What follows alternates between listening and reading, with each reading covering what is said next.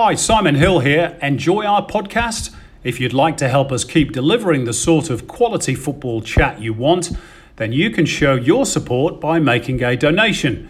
Big or small, however much you can afford, we appreciate all your help, and every cent will be ploughed back into improving production.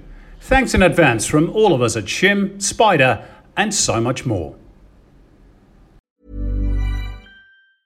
Mom deserves the best, and there's no better place to shop for Mother's Day than Whole Foods Market. They're your destination for unbeatable savings, from premium gifts to show-stopping flowers and irresistible desserts. Start by saving 33% with Prime on all body care and candles. Then get a 15-stem bunch of tulips for just $9.99 each with Prime. Round out Mom's menu with festive rosé, irresistible berry chantilly cake, and more special treats. Come celebrate Mother's Day at Whole Foods Market.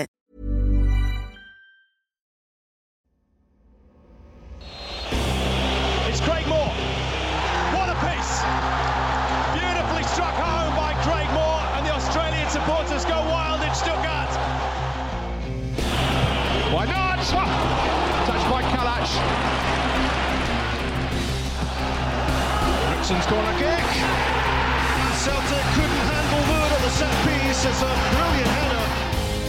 And Kale goes to Spectacular. What about that? What about that? Here's Aloisi for a place in the World Cup. He scored! Australia have done! You're with Shim, Spider, and so much more. Take it away, fellas. Yes, hello again, and welcome to episode 31 of Shim Spider and so much more. Mid February, almost a year since the global pandemic started, and the game of football in Australia, safe to say, looks rather different to February 2020. The last month last year, we had, in inverted commas, normal football. Uh, this week, the pandemic sadly returned with a vengeance again in Victoria. And of course, the A League and W League is once again affected. So we'll assess the last 12 months and the implications of the latest outbreak in the company of Craig Moore today. Zeljko Kalac is uh, still on sabbatical following his departure from Zante. Hopefully, he'll be back next week. Later on in the show, our special guest is former Watford, Newcastle Jets, Wellington Phoenix, and Socceroos midfielder Richard Johnson. And we also want to thank you for your continued interest in this podcast. Our downloads are well up over the last month, and we want to continue to grow. So please tell your friends, your family, your cat, or else we'll get Maury to come and slide tackle you. Talking of which, uh, Maury, how are you, mate? What's new with you? Mate, I'm well, and it's it's I'm really really pleased, uh, Simon. Uh, listeners are out there and enjoying uh, the content, and hopefully we continue to grow that. But yeah, look, another another week uh, of football. Um, you know, Premiership in England. You'll be very very happy with how that's headed. But also for me here in Scotland, Rangers uh, taking another step closer to uh, 55 titles, Simon. Now, just on that, there is some talk in the Scottish press this week that Steven Gerrard might leave Rangers in the summer if a big enough job were to become available. There is also some speculation in England this weekend that Jurgen Klopp might be on his way out of Liverpool, that he might have had enough. Am I putting two and two together here and making five or not? Yeah, look, I mean, I'm not surprised to hear the stories about Steven Gerrard uh, on the back of what he's uh, achieving this season with Rangers. He's done a phenomenal uh, job. Um, there was always speculation uh, in terms of Steven Gerrard returning to Liverpool. Um, I think going as far back as when Steven Gerrard and Jurgen Klopp both signed their contracts, their expiry date seemed to uh, to, to align. Uh, but you're right, Simon. There's been some breaking news um, in England that we can touch on a little bit later. That um, I'm sure will have um, the media um, going crazy in the next couple of days.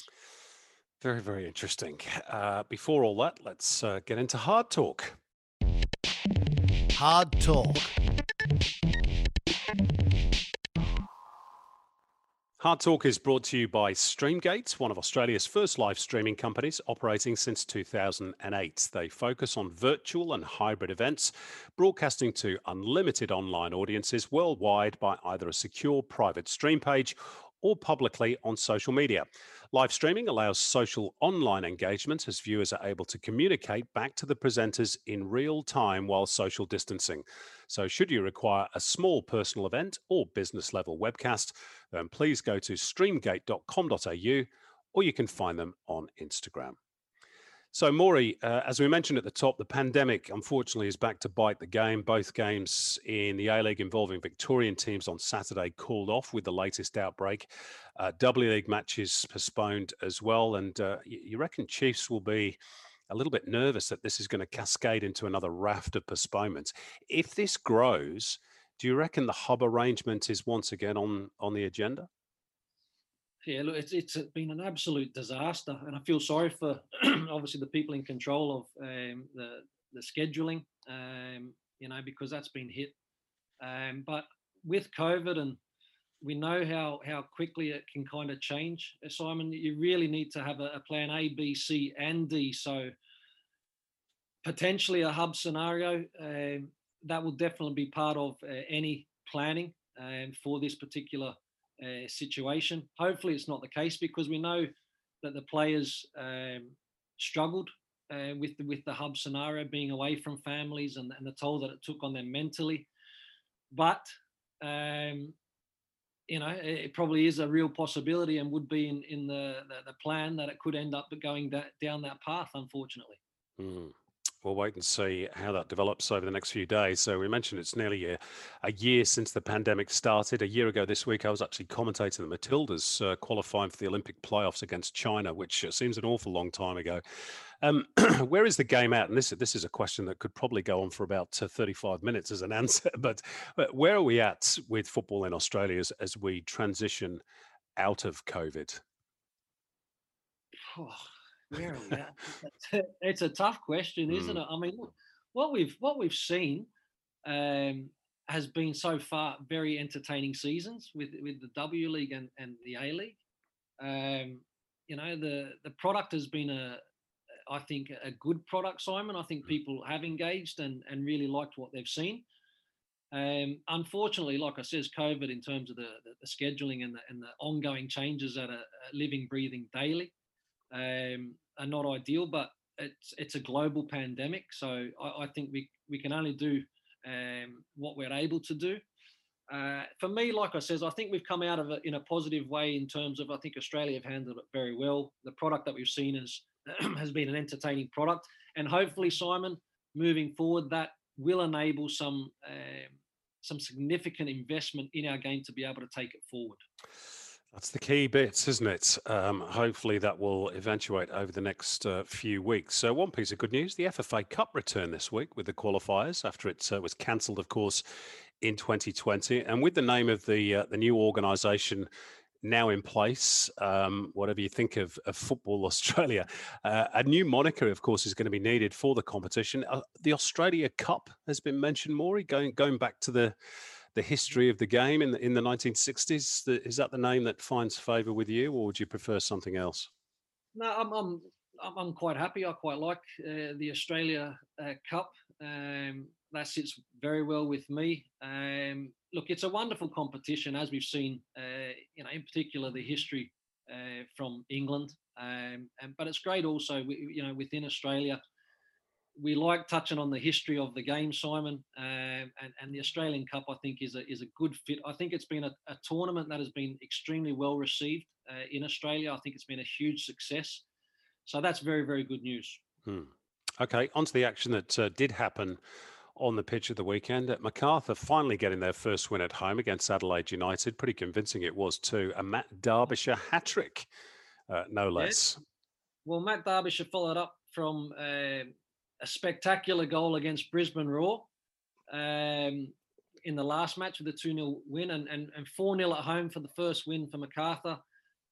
Derbyshire gets a hat trick. He could have got six, Simon, in this game. Um, you know, Macarthur were that dominant in this in this match. Adelaide have struggled of late uh, in the last few matches, um, but again, an experienced striker knows how to how to put the ball in the back of the net. I also felt the that the introduction uh, later on in the match of Tommy Oar Simon was uh, another real positive.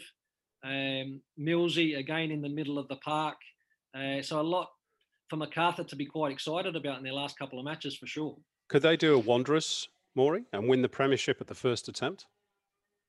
I don't, Simon. I don't rule anything out. Um, and why not? Why not? You need a little bit of luck uh, in terms of your main main players staying fit and healthy and being on the field. But um, I wouldn't I wouldn't put it by um, you know Macarthur and Ante Milicic and, and, the, and the team that he has there in place to to give it a, a real shake from what they've shown us already so far this season. Mm, I uh, tend to agree. I have to say, um, Adelaide, as you mentioned, in a little bit of a hole at the moment. They did have some defensive injury concerns at the weekend. Um, Craig Goodwin has joined them back on loan from Al Wahda in Saudi Arabia. He could he could galvanise them potentially. Had a great uh, stint with them the last time he was in South Australia.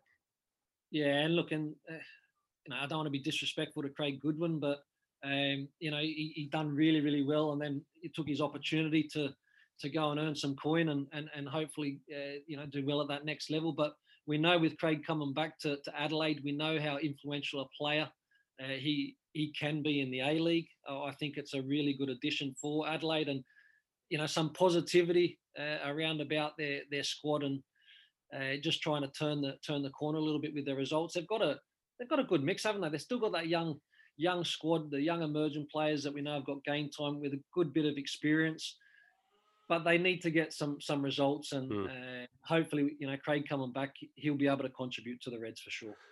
Well, the Mariners don't seem to have any problems getting results. They, they are the story of this A League campaign. 2 0 winners over the Wellington Phoenix in their latest match.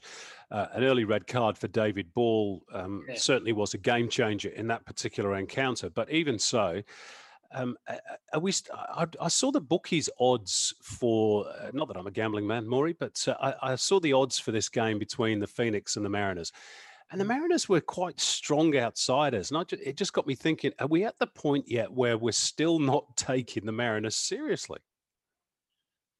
Well, the the bookies certainly weren't uh, with whatever those generous odds uh, were, Simon. But I mean, look, the the sending off uh, of of ball was a, a real game changer uh, in this particular match. But I'll tell you what, Central Coast um, seen so many times when when you play against ten men that you don't move the ball quick enough. Um, you're not shifting your opponent, and therefore you're not really taking advantage of the extra man. But the Mariners did exactly that. Their their ball circulation, their you know nice little triangles, intricate passing. They they cut cut open Wellington Phoenix on so many so many uh, occasions. I mean, even Nisbet when he comes on, he, he, has a great shot off the off the the post. Um, really, really good for their win. Will the odds change in the future? People might start standing up and taking notice. Simon, we were, uh, or myself and Spider were quite harsh on Central Coast in terms of their previous seasons. And but like I says, I'm more than happy to eat my humble pie, and I've been absolutely delighted for, for Central Coast Mariners and the way that they've performed so far this season. Absolutely. They are flying at the moment, uh, as are the Newcastle Jets to a certain extent. Uh, they got a good point in Brisbane, who have had a pretty miserable week, losing to Macarthur at home as well. Uh, Jack Duncan, the, the, hero for Newcastle, some great saves. They're now four unbeaten. Craig Deans in place as the head coach on a full time basis. Things starting to uh, move on an upward curve for the Jets, Maury. I think so. Um, you know, I'm, I'm, delighted for Deansy to get the get the role. I think uh, you know the process they would have you know went through a lot of a lot of work, but I think he's done a, a very good job. We've touched on how competitive Newcastle have been uh, so far in this season, even when they um, you know were on the wrong side of a result. And again, showing some some real resilience uh, and a good performance to get a, a, a you know a point against Brisbane Roar, who have been quite good this season. But it gives Newcastle as a football club now the opportunity to build under Craig Deans to, to get some stability, which hopefully then Simon can entice um, some new owners to this football club. That's uh, the most important thing of all. Uh, this podcast, of course, being recorded before Tuesday night's uh, games, which include uh, Melbourne City against Sydney FC. Uh, we sort of touched upon this last week. City lost four of their first uh, six games, their latest defeat 1 0 to the Jets last weekend, where they spurned a couple of opportunities. Um, I'm going to ask you again are you worried about your pick for the title, or is this just early season blues for the Blues? No, no, I'm worried. I'm worried, mate. Like I just, I just remember when, when I come back in my second season or first season that again it was Central Coast Mariners that hit the ground running and were flying. And although we don't have a a, a, very long season in terms of the amount of games. You can't allow teams to, to get away from you. And Melbourne City haven't had a great start. And, you know, when you look at their players, you know, obviously, you know, with Maclaren and, and Noon and Berenguer and, and Luna, they have real quality within their, their, their team. But at the moment, they're certainly not playing to the level um, that they need to be. Uh, and as far as now being uh, title winners, Simon, um, I, I, can't I can't see I can see them changing and results starting to pick up a little bit, but I haven't seen enough. Uh, and the history tells us that apart from Sydney FC, you know, your dominant dominant teams, they're few and far between. And I mm. don't see Melbourne City being able to do what a Sydney FC done, for example. Interesting. of course, finals football is is a completely different uh, measure, uh, but they've they've also got the Asian Champions League. Um, if they get through the qualifiers this season as well, which of course will test uh, their depth. And uh, Paddy Kisnorbo is uh, the new head coach of that club. Um, Sydney FC, a couple of lines on them. Uh, Chris Zuvela, unfortunately, suffering a second ACL uh, last week, facing another year on the sidelines. That's a devastating blow for a young player, isn't it? Mentally, as much as anything else. It's a tough one. I mean, look, the ACL injury in, in general is a is a year out of football. Um, so you know, mentally eh, having that separation from your from your team and, and and having to go through and do a lot of that rehab work yourself, it can be really really challenging. Um, a second time round, uh, certainly he'll know what what lies ahead of him, but devastating news, and, and we certainly wish Chris Zuvela the very, very best in his recovery. And I have no doubt he'll come back stronger um, and bigger and better for the experience. Uh, but nobody likes to see anybody with these long term injuries. Indeed. Um, and uh, the W League at the weekend produced a very surprising result at Leichhardt on Sunday. Sydney FC, who had won six out of six prior to their game against Brisbane Roar, and they got thumped by four goals to one. Very big win that uh, for the Brisbane Roar. Um, one more, Maury, before we head off overseas. A report in the Sydney Morning Herald this week that uh, Football Australia director Heather Reid is facing a vote.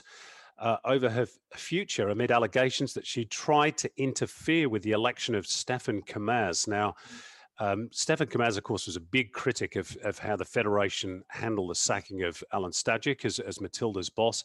So there's an extraordinary general meeting being called for this Friday. We should also say that Heather Reid uh, does vehemently deny those claims. Um, but all doesn't sound too well on that board. Uh, uh, politics again rearing its its ugly head and this is probably the last thing that the game needs at the moment not that i'm saying okay. it's right or wrong you know what what is being proposed but uh, yeah it does seem to be history repeating itself over and over and over again doesn't it well you got to be you got to be really careful obviously with what you can and cannot say with these particular situations but mm-hmm. what we do know with heather reid is that um, you know through the the sacking of alan Stajcic, there was uh, there was information that was reported on uh, that had her doing, let's say, um, the wrong things. Um, I think you know she come out and apologized for um, that particular situation.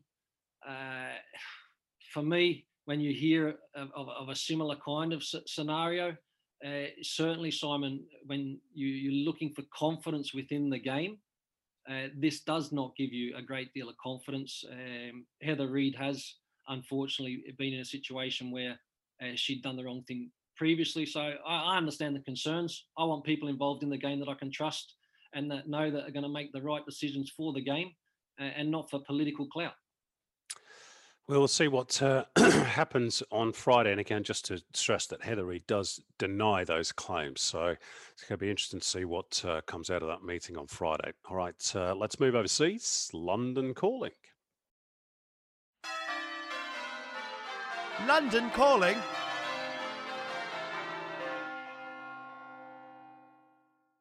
Get moving towards your dream career with a specialist degree in sport, health, physical education, or dance from the Australian College of Physical Education. At ACPE, we are 100 years strong, making us the provider of choice for higher education in these fields. Our industry partnerships, networks, and state of the art facility at Sydney Olympic Park ensure you have unrivaled access, learning, and support throughout your degree. Head to acpe.edu.au to enrol today and start studying in March. Direct entry and fee help available. Well, Maury, we'll start off with uh, a very troubling uh, development again in football in the UK racism in the sport rearing its ugly head. Uh, an Asian player abused during the Swansea against Manchester City FA Cup tie midweek, uh, online abuse again on the increase. Mikel Arteta has revealed he and his family have received threats, including some death threats. And there was a very, I don't know if you saw this, Dan Roan from uh, the BBC did an interview with the Facebook content manager, a lady called Fadzai Madzingira, um, a wide ranging interview about online abuse. Now, mm. Madzingira said ID for social media accounts are problematic. I think that's a cop out. The government says it's going to change the law to make them more accountable, social media companies, including substantial fines, which is probably the only language they understand. But is ID, verifiable ID, the answer for everybody who wants a social media account or not? Uh, look, I definitely feel that in terms of the, the, the social media side of things, it's gone to a, a, an absolute um, crazy level of, of uh, you know, faceless activity. You know, you, you've touched on, you know, Arteta and obviously, you know, Rashford's had it recently. Uh, we're, we're, we're seeing and reading about this on a weekly basis, and there needs to be action taken. Um, you know, I, I think that in terms of you know government support, you you you need, um, but fines aren't enough, Simon. In hmm. my opinion, you know, it's more about that. Um, that again, accountability. How do you stop it? the way that you stop it is is people actually um, they get they get put in jail for this kind of thing. It's it's something that that should not be happening. It's something that you couldn't do face to face with people yet. We have this ridiculous scenario of people being able to um, abuse people online that causes all sorts of troubles with mental health, and and it's got to stop. Mm, totally agree. And I think, again, just to uh, one more on this interview that went out, uh, one of the reasons put forward uh, by Fadzai Madzingira to say that ID for social media accounts are problematic was that uh, people of lower socio and economic class, particularly ethnic minorities, uh, don't always have an ID, particularly in third world countries. And I sort of accept that in many ways. But Facebook, Twitter, all those Instagram, all those social media, they are businesses. They make lots and lots of money out of those interactions. Now, if you're any sort of a business, even if you live in the third world, if you're selling apples and oranges in a in a street shop, and somebody comes up and says, "Well, I haven't got any money because I'm poor," or you know, you're not going to give that for free, are you? That's not the way the world works there has to be some sort of exchange mechanism. And at the moment, I think it's it's all one way in favor of the social media companies. They are uh, earning all this money out of that that interaction that they provide the platform for, and there is no responsibility for them. None, absolutely none. And they're they're getting away with with murder, and people are mm. suffering because of it. So, for me, I, I look you know, if I want to be on a social media account, I'm quite happy to give my identity. If you want to buy a car, you've got to give your ID. You know, you've got to yeah. provide your driving license. If you want a passport, you've got to fill out a load of forms. You've got to have a photograph that states your real name and where you live and everything else. You know, th- this is part of the social contract, isn't it, in society that, that we all accept. And if you want that privilege of being on social media, then for me, you should have to prove who you are as a person, and I would have real names, photographs, and places of employment. And let me tell you that that's sort of similar to LinkedIn, and the amount of mm-hmm. abuse on LinkedIn is an awful lot less. Funny yeah, that. Yeah.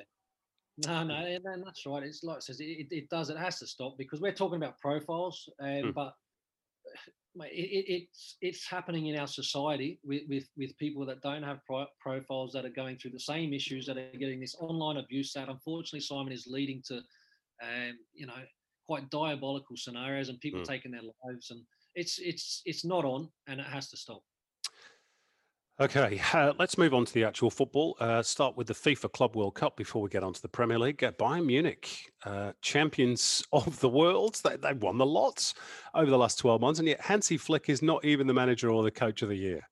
I don't, don't get started on that. don't get, but mate, that's uh, six trophies. Uh, the yeah. last, you know, six consecutive tro- trophies for, for Bayern Munich. Um, they, they, in that time, I don't think Hansi Flick has actually lost six games. Uh, so to win to win six trophies is is uh, is incredible. Bayern Munich, um, a huge huge powerhouse. So congratulations to Bayern Munich. It was a tournament that again, Simon, it doesn't probably generate the the interest and the and the the discussion that it should. Um, but Bayern Munich have won it. To be the best club in the world must be a fantastic achievement. The man who is the World Coach of the Year at the moment is a certain Jurgen Klopp. Um, and he is the subject of an awful lot of speculation at the moment, as we alluded to at the start of this podcast. Um, this is the stuff that is doing the social media rounds at the moment. Sources from inside Liverpool believe that Jurgen Klopp will resign in the next few days following a dressing room incident after the loss to Leicester City at the weekend. Um, one of the kit staff, source protected, and I quote, this is not confirmed. This is internet speculation, but it's uh, doing the rounds through a lot of people. Uh, and this source says, and I quote, Klopp has lost the dressing room. He just watched a fist fight between a couple of players before saying, F this and walking out. He didn't mm. travel back with us. Is there smoke that's going to lead to fire, Maury, or is this just idle speculation on the back of what has been, to be fair, a very poor run for Liverpool? Uh, look, it has been a very, very poor run for Liverpool, but um, I do believe that there's um, there's a little bit more to this story. Um, you know, I think a couple of players, Alisson and maybe Robertson, have been involved in a uh, a disagreement that ended up in a bit of a stoush, and you know, Klopp and and, and Henderson trying to to get in between things. Unfortunately, you know, football has not been great for Liverpool in terms of their results. they have seen the title slip away in the last few weeks. Um, but mentally, obviously, uh, you know, Klopp has gone through a lot recently with losing his mother mm. and not being able to get back for the funeral. So his headspace is obviously, um, you know, not in, in, a great place. But this is this is going to be huge news uh, if if it is true in terms of um, you know, potentially Klopp not being involved over the next few weeks with Liverpool? Is it something that's going to be short term? Is it a long term problem? Um, so I expect to read and see a lot more on this subject over the coming days. Certainly, the pressure is growing on both uh, him and Liverpool. And what on earth has happened to Alisson over the last few weeks? Goodness me. Um, yeah. Manchester United also slipping up, uh, surprisingly, only getting a point uh, from the trip to the Hawthorns. They remain unbeaten away from home, but uh, geez, you'd have expected them to get all three points from that. Drop points because look, I mean, no disrespect to West Brom, but you look at those teams down there, West Brom's, Fulham, and Sheffield United. You're kind of expecting to go and, and Man United away form has been terrific this season. So again, a, a, a lost opportunity, and your smile will be from from ear to ear because Man City just keep going about their business, and the the so-called chasers um, mate, they're they're dropping points left, right, and centre. So yeah, no, not a great day for Man United because they would have expected to take the the three points there. Good weekend for Manchester City, as you mentioned, uh, defeating Spurs by three goals to nil. City now 14 clean sheets in 23 games, proving the old maxim that attack wins your matches, but defenses wins your titles, uh, which I'm sure you agree with, Maury. Um, but also Ilkay Gundogan, again, two goals. He did pick up an injury in the game late on, which could be a concern for City. What a season he's having out of nowhere, really. Yeah, and he's uh, like I says, it is a concern that you mentioned. I think it was a groin issue that he mm. looked as if he was holding his groin when he went off, Simon. But um, has, hasn't he been excellent? I mean, obviously we spoke about Foden last week, but but we we touched on Gundogan, Ilkay Gundogan, and his timing of um, runs into the box, his awareness, and when he gets into those situations, he's he's tight. Uh, you know, he keeps the ball really tight and close to his body that gives the defender less of a chance, but also, uh, you know, he's creative. I think his first goal uh, against Tot was a toe poke, so he's got that ability to to be able to think on the run. Um, hopefully, he's not uh, going to be out for too long. I don't know what you think, Simon, but I also feel that uh, Gabriel Jesus is starting to come onto a game and looking a lot sharper, mm-hmm. looking at looking as if he's he's able to get about that field uh, in, a, in, a, in a far better way and showing some really really nice touches. So this City team, what they're achieving at the moment, on the back of at times, you know, no uh, De Bruyne and, and, and Aguero, uh, they just keep stepping up to the plate, stepping up to the mark, and um, I can't see anybody catching them. Seven points clear, and uh, with a game in hand on the rest as well. Manchester City, um, just on Spurs before we move on, they're another team that's in a real hole at the moment. And it would appear that there's a little bit of uh, a disagreement between Jose Mourinho and Gareth Bale, who's been a massive disappointment, hasn't he, since arriving uh, back at White Hart Lane. This is all on the back of a social media post that uh, Bale put up saying, Good session today. This was on Tuesday with a picture of him training. Um, Jose Mourinho contradicted him, saying that the player had asked for a scan after missing training on Monday. And there was, and I quote, a contradiction between his post and the reality. Oh, that's only going to end one way, isn't it? Yeah, it's it's not it's not great, is it? And then there's been a little bit of a follow up on that, Simon, as well. That um, you know these bigger profile players, and Bale is a is a huge profile player. Maybe not always across because I can tell you right now, it wasn't a tweet uh, or wasn't pushed by Gareth Bale. He'll have a team in place that do all that back end marketing for him, and you know Jose Mourinho has come out recently saying the people that have maybe done that that that's who those comments were kind of sort of like angled at. It wasn't mm. something that that Bale had, had, had, said, but it's it's it's come from his team. So he come on and and made a bit of an impact. There was one move in particular against uh, against City where mm. he kind of showed uh, glimpses of what he can do, tight control, left foot, right foot, gets a, a shooting opportunity. But they need to see him doing that more often, uh, and certainly for, for Tottenham and Spurs, um, they need him doing it on the field on a regular situation, week in, week out, scoring goals. That's the only way you're going to get the people talking less about you off the field and talking about the positivity on the field. Interesting, isn't it? Uh, Jose Mourinho does have a bit of a history of uh, falling out with some of his own players. He had a, a pop at Dele Alli, of course, earlier on in the season, saying he was creating problems for his own team. Uh, and he does tend to have a bit of a shelf life, doesn't he, Jose? Anyway, interesting times, both at White Hart Lane and at Anfield. Final one before we move on to footballers' lives, Maury. Uh, on a more serious note, very real crisis starting to develop in England's semi pro ranks. Uh, the National Leagues, which is the tier below the Football League, uh, asked to continue playing their games even though the financial assistance, uh, assistance, which was initially 10 million pounds from lottery funds at the start of the season, has run out and no more has has been forthcoming. Uh, the clubs have been encouraged to apply for Sport England loans or or for grants, but the grants won't come through until March, which some of the clubs, including Dover Athletic, Curzon Ashton, are saying is too late, and and they literally want to put their clubs into cold storage and say, look, you know, we're we're going to wrap up for the season and uh, and start again next year when hopefully COVID is over. This is really dangerous given the depth of, of football in England, uh, that you know, I know as an Englishman, we pride ourselves on we have 92 professional clubs and uh, a few more uh, underneath the, the, the, football league system, but some of them are yeah. very, very close to going to the wall.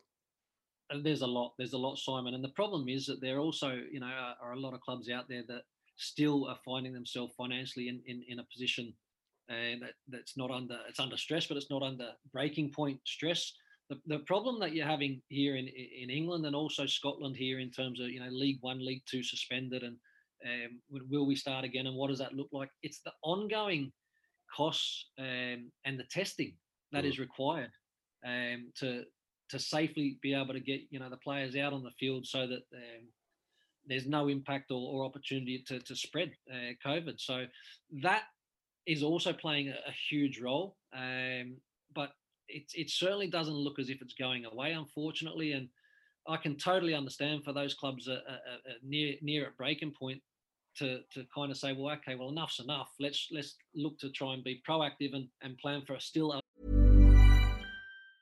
This Mother's Day, celebrate the extraordinary women in your life with a heartfelt gift from Blue Nile. Whether it's for your mom, a mother figure, or yourself as a mom, find that perfect piece to express your love and appreciation.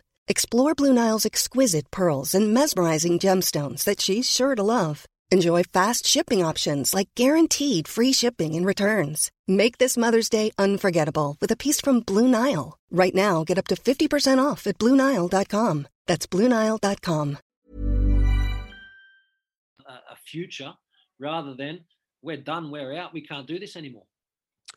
Okay, well, we are at our break points. Uh, we're going to move on to our final segment, and we've got another fascinating guest awaiting us in Footballers' Lives. Footballers' Lives.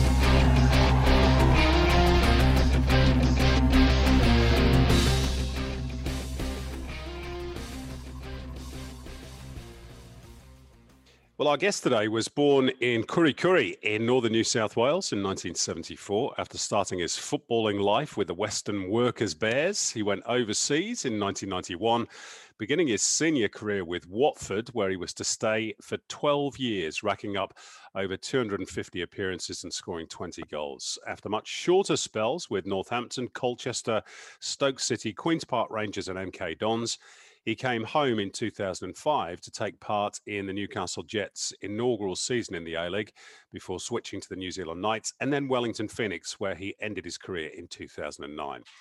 Now, despite such a solid career overseas, he won only the one cap for the Socceroos against the Czech Republic in 2000. These days, he is back in England with his beloved Watford, working as their business development manager. And it's a great pleasure to welcome Richard Johnson to the podcast. How are you, Richard? Thanks for your time today. Yeah, no problem at all. It's um, good to see you guys, and yeah, I'm very well, thanks. Um, t- take us back to the beginning, if you can, Richard. Uh, starting out in northern New South Wales, I believe you you wrote to uh, quite a few English clubs asking for trials.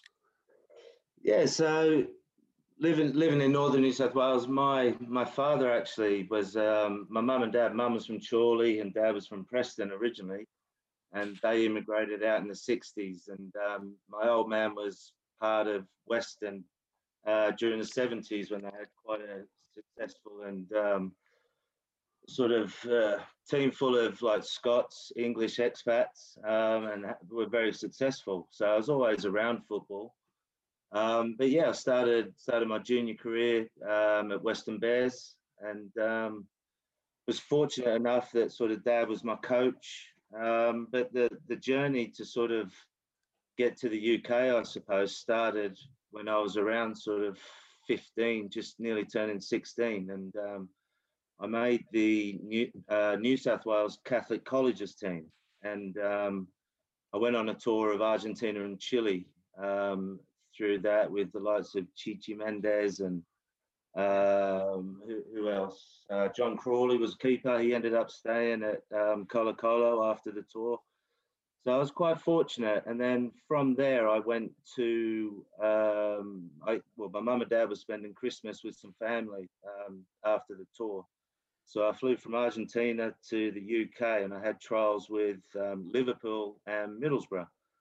So Stevie Heighway, I'm sure you'll know, um, he, he picked us up, um, took us to Liverpool, and I spent couple of weeks there um, I, I, did all right. Scored a scored a couple of goals for the under in, a, in an under 16 game. Um, but things sort of didn't work out. They said that I had a sort of good engine and sort of uh, ability wise, I just wasn't above the level of what they already had. So I left there, went up to Middlesbrough for a month, and um, I got injured two weeks into a trial, so it didn't work out. So I ended up flying home after Christmas and uh, went back to school. And um, well, I wasn't very academic, I'll, I'll let you know. So um, um, the old man just said, look, if, if you want to go back, um, if you want to have a career in football, you need to get yourself back to the UK. So at that time, when I went back, I signed for Newcastle Australs, which were sort of in the National League or the State League back then. And uh, Peter Dewhurst was the was the coach. So we in the first team we had players like Ralphie Ralphie Mayer, Bobby Numov, uh, Howard Tredenick. They were still at the club. So it was a it was a good good opportunity for me to sort of get playing at a, at a decent level. In my side, um, I had Troy Halpin, um, who, who I played with, and Peter Dewhurst um, obviously had connections over here. So at the time, we sort of um, got together and yeah, just approached a few clubs, wrote, wrote letters, and um, got a trials. And Pete had a connection at Tottenham, um, so I I basically flew over on my own at 16 and um, started out at Tottenham. Uh, I was there for probably about six seven months. Um, at that time, they had two youth teams, and I was in sort of the B youth team with uh, the likes of Sol Campbell, Dan, Danny Hill at the time, who went on and had a decent career. Uh, my coach was Patsy Holland, old West Ham winger. I'm sure people know. Uh, Patsy wanted to keep me, but the director of the academy at that time didn't think I was at that level. So I was fortunate enough that um, Tottenham got in touch with Watford, who at the time had Steve Perryman as manager. So Steve Perryman, yeah, they phoned him up. Steve Perryman said, "Yeah, we'll have a look at him." So I went to, I travelled to uh, Chadwell Heath, West Ham's training ground, and uh, played an under 16 game uh, against those. And Kenny Jackett, who was a youth team coach at Watford, he said, "Yeah, well, I quite like like the look of you." Uh, so they offered me a scholarship, which was called YTS Youth Training Scheme back then.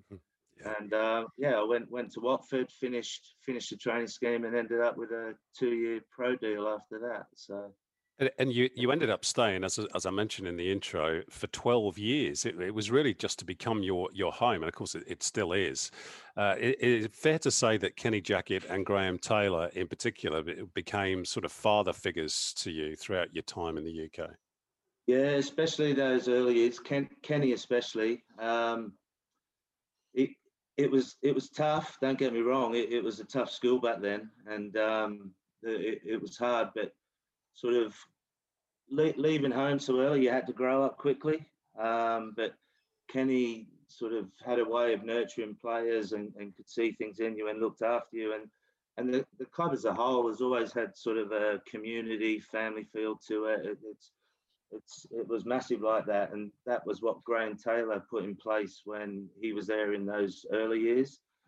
Um, but yeah, leading on to Graham Taylor uh, later on in my career, um, sort of early on, and I, I, was in and out the team in the early 90s. I signed pro at 92. So those sort of early years, I was in the outside, not really a regular, but Graham Taylor, when he came back for that second spell, he, he obviously saw something in me and give me a bit of belief. And um, personally, I, I, probably owe my sort of career to Graham. Um, I, I, got on I got on so well with him, and um, he, he, treated everybody with respect. But you had to own that. Um, he, he was a tough taskmaster. Don't get me wrong, but if you gave him hundred percent, he he respected that and he looked after you. So, yeah, the Kenny Kenny in my early years, hundred percent gave me the sort of the belief and the the grounding. Like more more he'll tell you what it was like back then it's totally different now with the young players coming through academies and everything to what it was back then. It it, it was tough, but um, it gave me sort of good grounding and kept me in good stead for, for later on in my career. That's for sure. Jono, uh, 12 years, mate, to spend at, at one club. I mean, I can I can vouch for that in terms of 12 years I spent at, at Rangers. It's it's kind of something of the past, isn't it, mate? We don't we don't really see that that loyalty now uh, and, and, and the way that the business has gone to spend that yeah. length of time at one football club, it's, it's not in the game anymore, is it? Yeah, nobody else wanted me more, so I have to stay there. oh, no, I, um, I, I, don't know. It, it just felt right to me. Um, they, they, looked after me when I was a kid, uh, even sort of living with fam- You know, when you leave home, you've got to go in with families and yeah. living in digs away from home. I, I, was treated very well by the club, um, but it, it, just felt right. And um, went went through some ups and downs, a relegation, and um, then that second spell with Graham Taylor, we had a fantastic period where we had two promotions on the spin. Um, but just time goes so quick, mate. It, it's it was incredible. But um, yeah, you're right in terms of loyalty nowadays, and I think deep down that money has has changed the game a lot. So you, you, you don't really see that as much. Obviously, young kids coming through at a Manchester United or a Manchester City, like for you, Simon Phil Foden, I, I can see him being a, a one club man. Hope unless so. He goes, but, um, unless he goes to a Barcelona, uh, Barcelona or Hmm. something like that. But I don't see him playing for another English club. Hmm. So I think times have changed. But yeah, for me personally, um, growing up in Weston, um, small country town, sort of achieving, I, I was very proud of what I did. Um, so I, I was quite happy. I was never wanting or expecting um, privileges or anything else. Obviously, I wanted to better myself, but it just so happened that I, I did that at Watford. Um, of course, uh, the the chairman of Watford for many years was was Elton John. Uh, You got any uh, stories? You have any nights out with uh, as a squad with with Elton? Uh, I, I missed all them. Um, in in the uh, in the eighties, when obviously Graham was there and they went from non-league up to Yeah. second in first division. Um, he had a big house on the Thames, and he used to have summer parties. So he'd invite all the the whole the whole club basically to these summer parties and everything. But that stopped a couple of years just before I got there, so I was gutted. But, um, That's probably a good thing, one aware. yeah, probably. I didn't much. I, I didn't need much uh, leading Australia, that's for sure. But um, no, he um, yeah, he, his affinity with Watford and what he did with Graham was just. I don't ever think you'll see that replicated again. But uh, he's a nice guy. I remember we had a centenary dinner in 19, 1990, so or 91 it might have been, and um, we had a big do at the Hilton Hotel and everything, and because I think he got married in Australia, didn't he? He's, he got married to, Briefly, uh, he was married. yeah, and he did get yeah, married in Australia. In Yeah. Australia, so Yeah. he, he obviously took an interest in who was at the club and everything. So he sort of sat me down beside him at the table and we were talking about Australia and things like that. So he, he, he- knew everything about the club and he he was so supportive. Um, but he, he's not financially involved anymore, but I think he's been made sort of life honorary chairman or Yeah. director or something like that. But yeah, him and Graham Taylor sort of projected the club to what it is now. Just on Graham Taylor, um, Richard, I, I worked with Graham during my days at ITV. Totally concur with what you're saying. Um, one of the nicest uh, guys, uh, most genuine human beings you could ever wish to meet. Um, and and I I remember that the stick he got when he was England manager, which was way over the top and and horribly Yeah. unfair. But uh, Graham knew that that was part of the job. When he was at Watford, he- he had a reputation, rightly or wrongly, of being a long ball merchant. Long ball uh, Graham, I think they used to call him a long ball Taylor. Is that fair? You played under him for many years.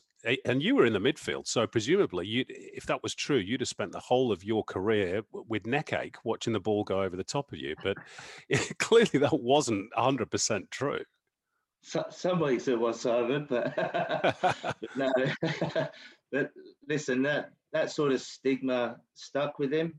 Graham was very big on statistics, so he knew what areas people had to be in to have the best chance to score a goal, or to what area to put a ball into to create an opportunity.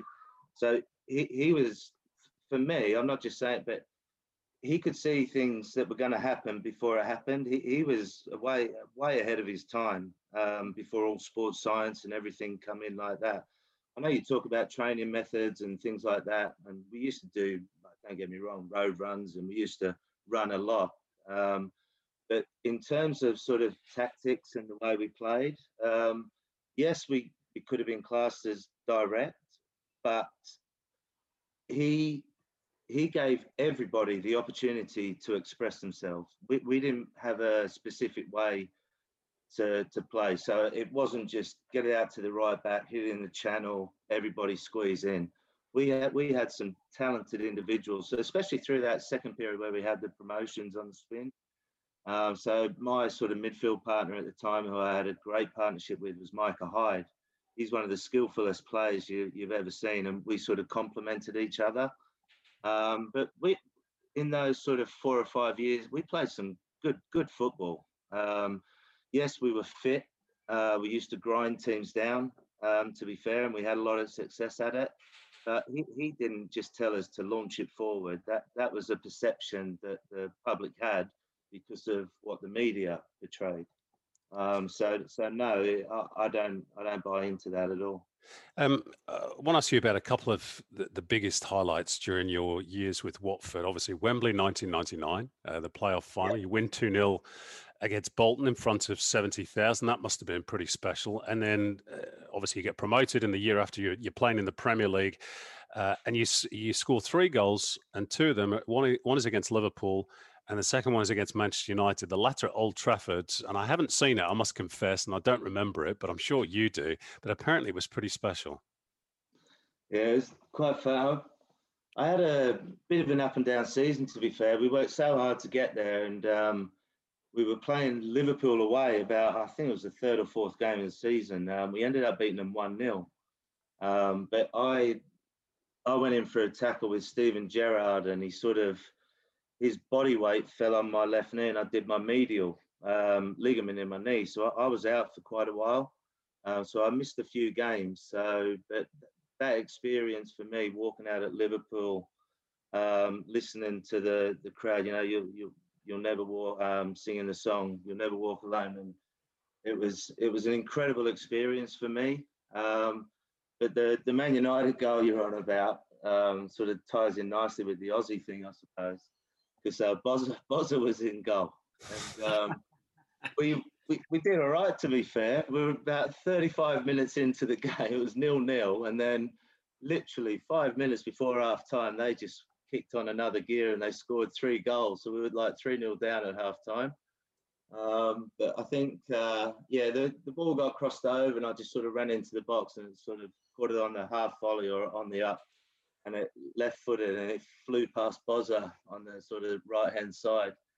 And um, yeah, it, it, was a special moment. My, obviously, my wife was at the game, and for me, growing up in Weston, obviously watching all these sides on the telly and everything, and because of the the big English um, and Scottish sort of influence around northern New South Wales at the time, we used to have big FA Cup parties, and it was the only time you could stay up after midnight because kickoff was around sort of two in the morning, wasn't it? So we used to watch everything on the thing, and to go and actually play at those stadiums was just an unbelievable experience. But yeah, I've got some fond memories, and I think shortly after that, it was my first call up to the Aussie squad, and I was sat sat behind Bozza on the on the coach going to train on the first morning. Did he remind you of it? No, no, he uh, would have for sure, for sure. He would have says to you if it wasn't on that bus directly after the game listen, son, I'll let you score that one. You know that. he said I was lucky, yeah. yeah, he said I was lucky. Yeah. Yeah. good, hey, was, good that, was, that, was, that, was that time, Jono, because you you were involved. I remember we had a two game series against uh, Brazil in Australia. Yeah, that, that was it, mate. That was the lead up to that. So I, I was obviously just turned 26, I think, at the time. And um, I'd never really been in, well, I hadn't been involved before, but I'd heard later on in my career that uh, when Eddie Thomson was in charge, that I think I got invited to a training camp up in Scotland or something, but Glenn Roeder at the time, he was manager of Watford. Um, he he sort of turned it down, but I, I, didn't even get to know about it, so I, I never knew. And uh, when Frank got in charge, um, he he got in touch with the club obviously we were in the Premiership by then. It was that season. So yeah, that that was my first experience, mate. That that two game series. Um, Richard, we'll come on to your international career. I don't know; it was only brief uh, in a moment. I just yeah. want to ask you about uh, one more question about the Premier League, because of course you suffered a bad injury uh, in the Premier League game against Manchester United. I think you ended up needing a couple of operations, and, and, probably your knee was never quite the same again. Am I right in thinking that that also cost you the chance of a of a big move as well to Leeds United? Yeah, so I, I think it was the third third last game of the season. We were playing Man United at home, and um, I was I was on the bench for that game, and I literally come on for the last three or four minutes of the game, basically. And uh, I just went up to block a ball. Somebody was sort of knocking the ball down the line, and I come down and I just landed on a straight leg. Um, but I ruptured my cruciate, ruptured my lateral ligaments, and I did my cartilage. Um, and then basically, I, I, went to see a surgeon up in Cambridge who had a decent reputation at the time. Um, but after the operation, it just was never getting any better. I was struggling to get get fit, and every time I ran, the knee would swell up again. but stupidly, I kept going back to the same surgeon, and um, he just said, "Look, it could be scar tissue." So I had probably three more operations on it, uh, uh, just keyhole surgeries to scrape the scar tissue away. But after a year, I, I was I was no better. Um, so I think Vialli was manager at the time, and um, he he basically sent me over to Rome um, to see his specialist. Um, but I was also talking to a surgeon, uh, Pinczewski, on the North Shore in Sydney. Yeah, he done my knee as yeah. well. He's, he's, he's, he's yeah. absolutely brilliant. Yeah, so so I, I, went to see Pinczewski was lecturing in in Bruges. Um, so the club took me over to see him as well, and I got a couple of second opinions. And basically, what had happened was in the first operation, they, they used my patella tendon to create the new ligament the new cruciate and they'd um, put it in the wrong place. Um, so I'd been trying to get back fit for a whole year, and basically at the end of that year, I went back to see Pinczewski, and he had to correct everything. But by then, uh, I had screws and I had staples embedded in the bones and things like that. And um, but Pinczewski, to be fair, he he he corrected it. He used my hamstring for the second one. Um, and I, I, got a bit of sort of longevity out, but I was never the same. Um, mm. d- during that two years, I know players talk about sort of long-term injuries and the effects it had, and but me- mentally, it absolutely killed me. Um, being in the gym on your own, especially in and around the first team, managers don't really want injured players there because they they can't use them and the, the influence they, they think they might have on the squad that are playing and stuff like that. So it was um, that those two years were a yeah a very lonely place, but um, yeah, it, it was hard.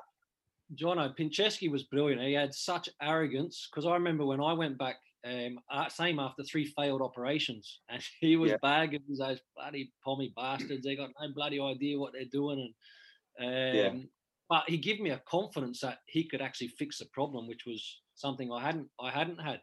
But you touched on you touched on mentally in terms of how tough that was and that separation from the squad and, and all those kind of things. But with that type of injury, mentally, when you went back into games and you were playing, how quickly you need to put that behind you and get through that, eh? Yeah, listen, my, my game anyway was all about being physical. So flying into tackles and things like that. And I, I, I, was I was a fit lad when I played, so it was all about running and um, everything like that. So I, I, didn't have any any sort of fears going back into games about my physical aspect of the game, but it was I just couldn't get up to the levels, like because I was out for that two years and I couldn't physically work my leg to the degree that I needed to, and I, I had a lot of muscle wastage um, on on the outside of my leg um, because in the second operation they used my hamstring. Um, they took a strand of my hamstring. I, I sort of had niggly hamstring injuries, and I, I, was just physically that side of it not able to sort of keep up in games. And I, I, I could see the picture. I knew where I had to be and getting to yeah. get into places, but I physically just I struggled to sort of get there. I, yeah, uh, I'm, the, I'm, I'm the same these days. It's called old age, Richard. Yeah. your, your, brain knows where you want to go, but your body's not yeah. capable. Uh, sorry, yeah. I'm not trying to make light of it. It's it's obviously devastating when you when you see that your career is is obviously changing in such a fundamental way through no fault of your own. Um, it did give you the opportunity though to come back uh, home to Australia to, to play in the A League for, strangely enough, the Newcastle Jets, which of course is your, you know your hometown team, if you like. Was, that a bit special to play in front of your family? and friends? Yeah, it it, it was to a degree. Um, I think after the injury, like you mentioned, a few clubs where I'd played. Some of those were just on loan during my after mm-hmm. my knee injury to try and get a bit of fitness and stuff like that. And then one of my biggest regrets was leaving Watford when I did. Really, it was 2003. I ended up leaving, and the, the club had changed, and I, had been out injured. But that was actually um, they'd offered me a testimonial. Um, mm. So, so I could have stayed for another season and not played and got my testimonial, but I'd been out for two years and I just wanted to play. So I gave that up. Um, so I went up to Stoke for a little bit, um, and then Kenny Jackett was at QPR with Ian Holloway. Um, so Kenny phoned me up and said, "Look, why don't you come here?" So I, I went there, finished the season, played about four games. We ended up getting promoted. So the next season we were in the championship, and I played about the first six games of that season, and um, then I was in and out of the team, and I was just thinking, like, what what am I doing? I've had had enough, really. Um, so then the, that was when obviously the A League had just sort of started up and um, made a few phone calls and um, yeah, ended up going back. And I think because because I left so young as well, I, I, don't think many people in Australia sort of knew who I was, and I, I wasn't that vocal on interviews or anything like that. I didn't I didn't really do that sort of stuff or promote myself or anything like that but um, yeah, it, it, was quite special, and to be close to my family after being away for so many years, because I know Maury will know about it. You do you do miss out on so many special occasions, and Christmases, and being away from family. So at that time in my career, it, it, it was yeah, it was nice to sort of be around the family. Yeah. Um, just ask you briefly about your international career. Uh, one cap which I, I, must admit, when I, when I read that this morning, when I was looking at you know the questions to ask, still sort of makes me scratch my head a little bit. But I guess it, was a different time. Was it a case of you being out of sight, out of mind? We spoke to James Holland on the podcast last week, and he's playing at a very good level in Austria, and he's not been involved with the national team in seven years um, I guess you can empathise with him in in some shape or form. Was there a particular reason why you did, why your international career was so brief? Uh, I don't know. You'd have to ask sort of the managers at the time throughout my sort of career. But like I was sort of saying earlier, I never really promoted myself. Um, I don't think half of them knew I was an Aussie, to be fair, because, so, because I left so early. Um, yeah playing at Watford, I signed pro in '92, in and out of teams. Uh, I was just sort of ne- never thought of, I suppose. I ne- never played sort of junior Aussie rep teams. I played Hunter Valley uh, state championships for Northern New South Wales and that type of thing. But um, I never, I never really got the opportunity. So, um, and but I, I, didn't chase it either. Um, so I, I, I was just doing what I did, and if they wanted to come to me, yeah, listen, mate, that that was the proudest moment of my life putting that shirt on, and um, I've only just recently got the, the actual cap. Oh, Is that right? I'm to go get it for it. Yeah. Yeah. that's that's that's brilliant. Absolutely brilliant. you got your cap, Maury? Hey, I, I do have. Yeah, I've got I've got the cap somewhere. Um, so I got in got in touch through Mal in Piombado, um, who yep. was um, at, at, the F, uh, FFA a little while ago, and yeah. Um, yeah. I got in touch with him. I love it. nice, and, hey, but John, um, you're, you're touching on it though. Like in terms of back in the day, um, monitoring of players was non-existent. So that yeah. awareness of, of the you know potential Australian players that have left early, and it still kind of happens a, a little bit. Uh, yeah. Not not as much now, you know. A lot of players that have sort of like flown under the radar or left the country early. But disappointing yeah. to hear is some. When I worked with Glenn Roeder at Newcastle as well, um, when yeah. your your country reaches out and that information is not then that, communicated to the player. How, how do you feel? About it? How does that make you feel? Yeah, not great to be honest with you, because obviously everybody wants to play international and represent, play international and represent their country at some point.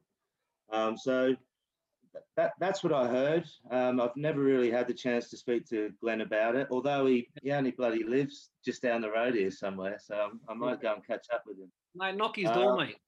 Yeah, but no, it, it was. But listen, it, it was just sort of timing, I suppose. Frank Frank gave me the opportunity, and then literally got involved with those uh, Brazil games, and then went over to the Czech Republic, and then and then I got injured. To be fair, and then I, I that, was, that was me sort of out for two years. So opportunity missed, I suppose. But listen, I, I look back at that as a very proud moment. My mum and dad were at the Sydney um, Olympic Stadium for that first game, and it was yeah, it was awesome.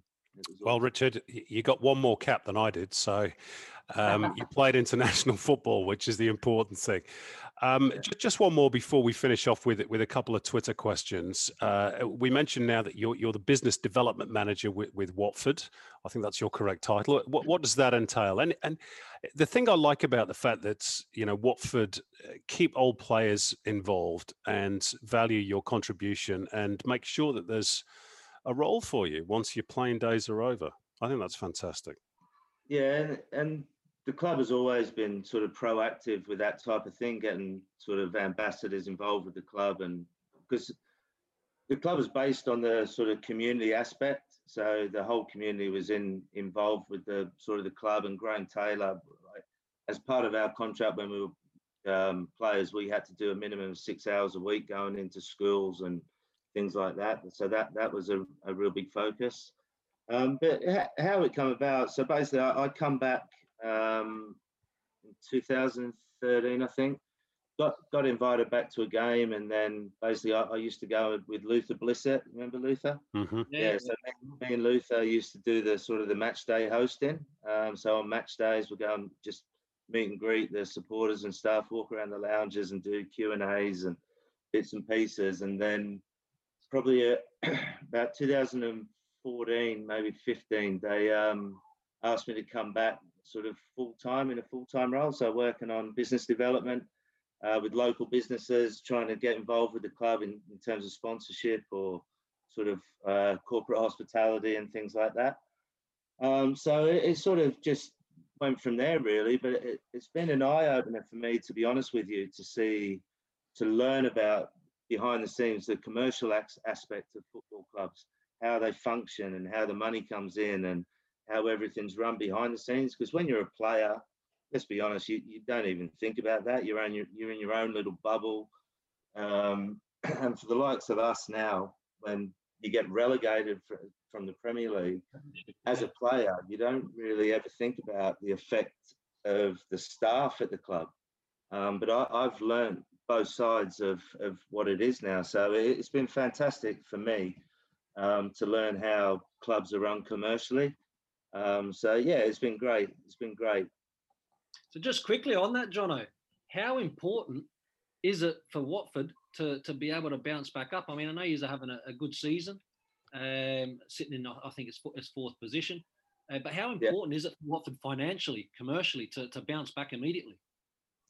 Yeah, listen, I think for any club that sort of, especially we were thinking we were an established Premier League club, being in there for five years, you, you don't think it's going to end, but the Premier League is so tough. Um, so when you when you do come down, um, obviously financial aspect of it, the wages nowadays for players is just astronomical, and um, the situation we find ourselves in with COVID has just been a double hit um, for yeah. the club. So we, we the, the, squad we've got, we, we should be we should be bouncing straight back up anyway. Um, but yeah, you're right. It, it, it's massively important that you've seen with the likes of Leeds and the clubs that do go down how long it can take to bounce back up. Yeah. So without being a yo-yo club, you, you do want to sort of try and get back there as quickly as you can. So this sort of back end of the season is massive for us. Two uh, two quitter uh, quitter Twitter questions to finish off with. Uh, first of all, this one from Ben Archer. You've played in just about every tier in English football. Which tier do you think A League clubs would sit in? This is this is a question that's been asked for so many years, but it's, it's an interesting one. It's yeah. a top question because John has got a background where he's experienced a few yeah. different levels. Yeah, it, it's always difficult to to answer. Um, individual ability of the players in the A League is obviously growing and getting better. Um, but the, the style of football, the conditions, it, it's a lot hotter there. The, the, the start, it, it's it's a little bit slower. Um, so for me, I, I, don't know. It's so tough to answer. I, I don't think they're at the level of the championship, but I no. think it would sit sit between sort of League One and League Two. Um, but listen, you, have got to think teams are when I first went back for that uh, first year of the A League, like, we, we played 21 games for the season and boys are moaning that they were tired. Like over here, you played 21 games before it's bloody Christmas. That's true. So the, the sort of level of um, sort of competitiveness, I think, is is so so different. Um, but yeah, that, that's a tough one to answer. To to be honest. Yeah. Okay. Uh, this final one, and this is our question of the week. Uh, a hundred dollar meal voucher from Outback Steakhouse, one of our great sponsors, goes to Alex Butt, who asked this one. I love this one. Does the loss to Adamstown Rosebud in 1990, when playing for the Weston Workers Bears, still haunt you? D- does that game Oh, mean anything to you? When was it? When I scored the bomb? I scored. did I not score a goal and get to the final? We knocked them out of the league, I think. I've no idea. Yeah. I'll, I'll have to look that one up. I think I scored. A, they used to have a cricket pitch in the middle of um, Rosebud Oval, and I think I scored one from about the halfway in that game. You Right. might want to look that up. I'm not sure. Al- Al- Alex clearly believes that you lost that game. Yeah. It You might, you might, you might be right. It might have been a different game, but um, I, rem- I remember scoring a good goal at Adamstown. Okay, brilliant. Hey, Richard, we, we'll leave it there because uh, we should let you go. Absolutely fantastic catching up. Great chat um, and some uh, terrific memories from your days with Watford and, and elsewhere as well. Really appreciate your time, mate. Thank you. Yeah, Cheers, no Jono. worries. Good to see you guys. See you soon. That's Richard Johnson. That is us for this week. Thanks for listening. We'll see you for another episode of Shim Spider and so much more next week. Until then, it's bye for now.